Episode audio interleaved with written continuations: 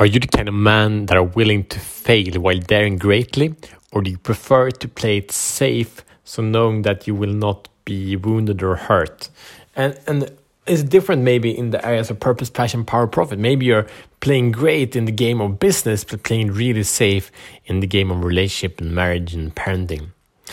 So today I will invite you to show the fuck up and play a bigger game you are on the Show the Fuck Up podcast. My name is Matt Fyron, and this show is for men that are ready to free themselves from the prison of playing small and unleash their inner, hidden, greatest gifts and transform the world by being themselves.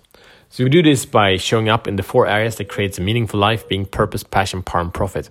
And today I'm inspired by Theodore Roosevelt, and I will share a very powerful part of a beautiful speech that he shared. And it's called The Man in the Arena. Here we go. It is not the critic who counts, not the man who points out how the strong man stumbles, or the doer of deeds could have done them better.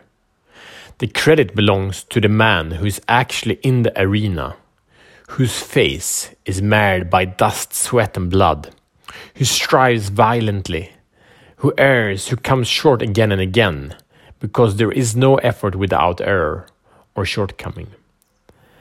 But who does actually strive to do the deeds, who knows great enthusiasm, who knows the great devotions, who spends himself in the worst cause, in a worthy cause, who spends himself in a worthy cause, who at the best knows in the end the triumph of high achievement, and who, at the worst, if he fails, at least he fails while daring greatly. So that his place shall never be with those cold and timid souls who neither know victory nor defeat. Theodore Roosevelt. That is it. So, what kind of man are you? Are you willing to step into the arena? Are you willing to get your face marred by dust, sweat, and blood? Are you willing to strive violent, violently? Are you willing to end up failing while daring greatly? Or do you prefer to be there by the cold, timid souls? You know, with comfort in front of Netflix, eating the food you know you wouldn't eat, and so on and so forth being happy with a job that doesn't serve you not putting yourself in the physical, mental, emotional, and spiritual state that you need to create life in the world you want. Uh, so these are some massive questions. Obviously, that's what we do. But also for, for myself, this is a, a pressing question, uh, as it is every day. And for me, it's partly the question is like about risk, uh, but I don't think we need necessarily we can play a bigger game without uh, increasing the risk. It's, it's like a saying with with investors, you know, you gotta win win, you gotta play big to to get a risk to win. But the truth is that the, the great investors are actually having very very low risk because they're spread so thin or investing very few percentage of their portfolios or doing a lot of research or they mitigate the risks in huge ways. So, how can you show the fuck up to the game that you want to play? And really, in in my experience, I play games. I've been playing a game of of in my in my marriage, my relationship, the past week that has hurt. That I asked a question of my wife. What did I ask actually? I asked like, what are the stories you're telling yourself that make you not trust me or that make you trust me less. Something like that.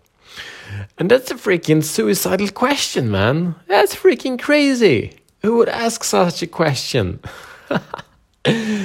And and for me there was definitely a question of being in the arena and be willing you know she told me four stories. And and uh, I just wanted like oh, I just wanted to prove her that these stories you know that she didn't get them stories and she. it was a misunderstanding like all these kind of things but i was reading and um, you know learning and it's like okay I, there are other parts of these stories and this and that but like this is real for her and like acknowledge that and and for me that's to hear those stories in a way is massive failure, but for me to be in the game is winning. To me to ask the question, there is no winning or losing because I already won. Because I, I'm the man, I'm the kind of man that asks those questions because I'm committed to amazingness and and from harvesting this answer, I got received some tension, but also clarity. Was okay, because I also seen the signs of how this unspoken truth, how these these four stories actually hold us back from the intimacy and, and, and connectedness and so on that we could have. It's a huge, massive freaking gift. but it's not a story for the cold, timid souls. All right. Uh, so your mission, should choose to accept it, is the answer the following: Are you in the arena? And then how can you play bigger and dare more? And in the end, like what game are you playing? All right. So that is it. The invitation for you is the Life Master Planner. Soon we'll come out with a new version, updated, better, prettier.